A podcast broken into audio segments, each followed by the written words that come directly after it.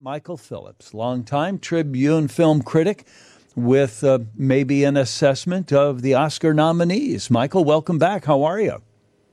I'm good, John. Thank you. And I, I think this latest nomination for Dial, uh, Dial of Destiny for John Williams, it's going to put that guy on the map. Finally, You know, it's if going to make him.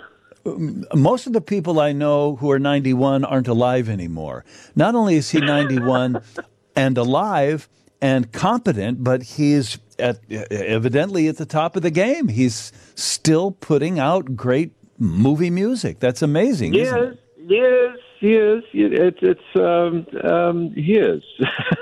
Go ahead and say what you're thinking, movie, but- Michael. I can already tell what you're thinking. Go ahead and say it. no, no, no. I just wish it was a better movie. But that's I'm not the only one who said that about Dial of Destiny. Uh, what what uh, surprised you at the nominations today? Yeah, well, good good year last year. I mean, I mean, it was a great year, and a lot of these nominations are really really good. I think uh, I, I think it's it's a good reminder of, of you know it, it was a year last year. Not to talk too much about Barbenheimer, but to have two of the three biggest hits of any given movie year um, actually turn out to be completely Oscar nomination worthy and just really good movies in totally different ways, Barbie and Oppenheimer. That doesn't happen every year. It doesn't happen most years. So that was nice. I don't really like some of the exclusions. Of course, we, we torture ourselves the morning of Oscar nominations every year with like, how could they leave off so and so? What are they doing?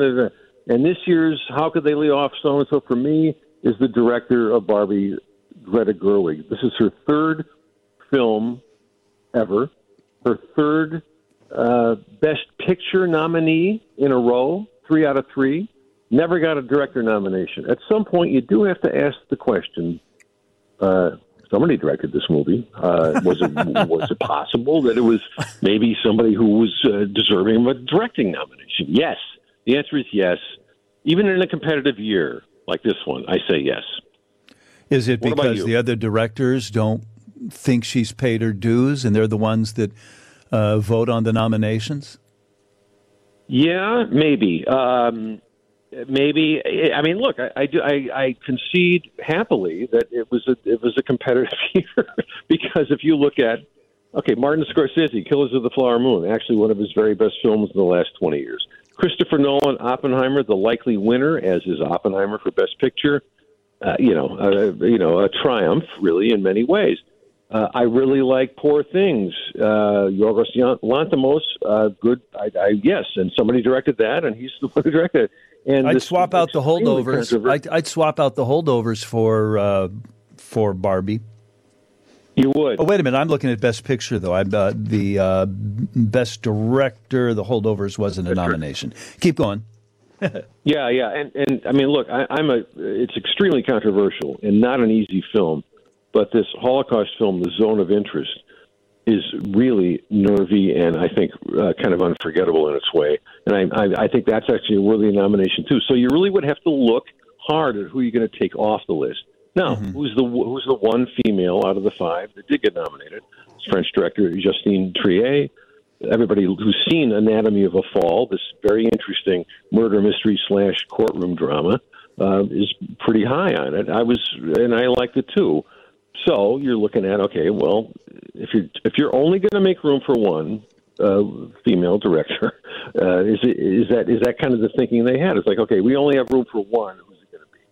That's that's kind of a that's a tough position to put any good director in. So I wonder know, if a solution would be don't just say five. Could it be? Is there is there conversation about let's have as many nominees as is worthy, or is five a good number to stop at? You know, that's a good question. I, I don't honestly know if they've uh, looked at expanding the other categories besides Best Picture, which uh, in the earlier years of the Academy Awards, they had, um, you know, many more than five some years up until I think the early 40s, and then they settled on five. And then more recently to kind of expand the pool. And I think, you know, also to indirectly anyway, um, try to get some big hits in there that also happen to be good um, uh, you know, it's up to as many as 10. We've had seven or eight or nine, and this is this is a year where you can easily get ten very good Yeah. movies. Now, Yeah, you know, yeah. in that category, I would kick out Maestro probably. I would, uh, you know, for something else.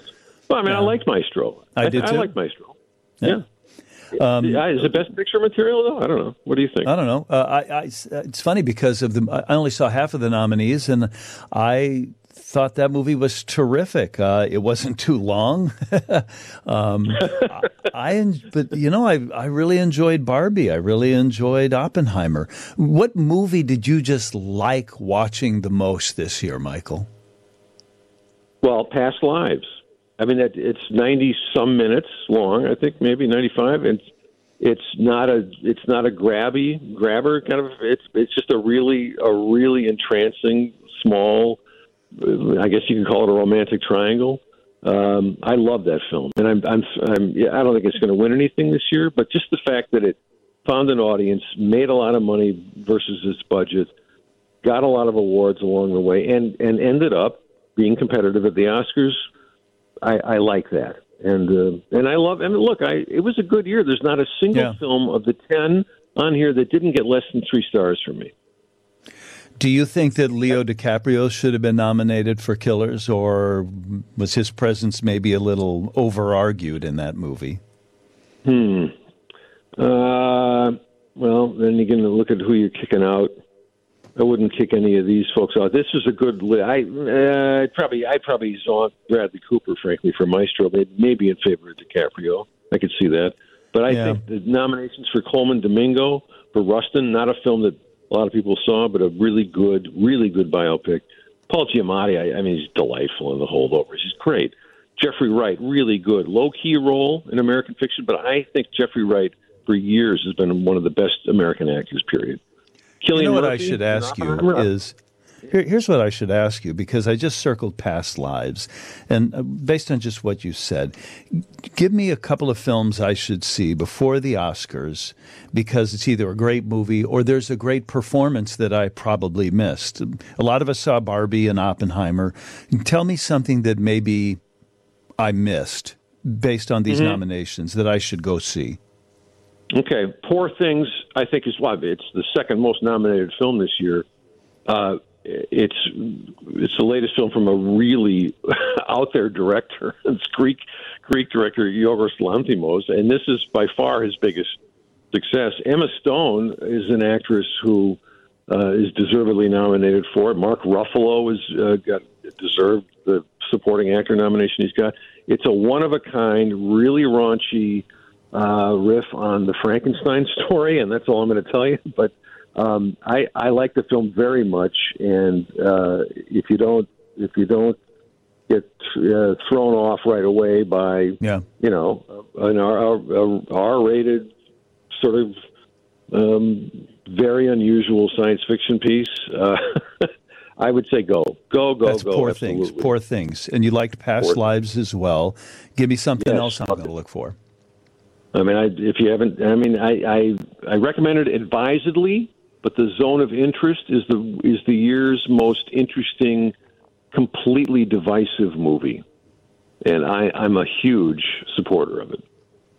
And I, I thought that was the most sobering, unnerving, uh, unexpected Holocaust film I could possibly imagine. Yeah. That's all. Um, looking at my producer, Pete, do we need to take a break now or do we got, no, we can keep going. Good. Um, and then just comment on Margot Robbie's not getting a nomination. Yeah, yeah. Well, that one for me personally, I I would say that uh, there's a couple of.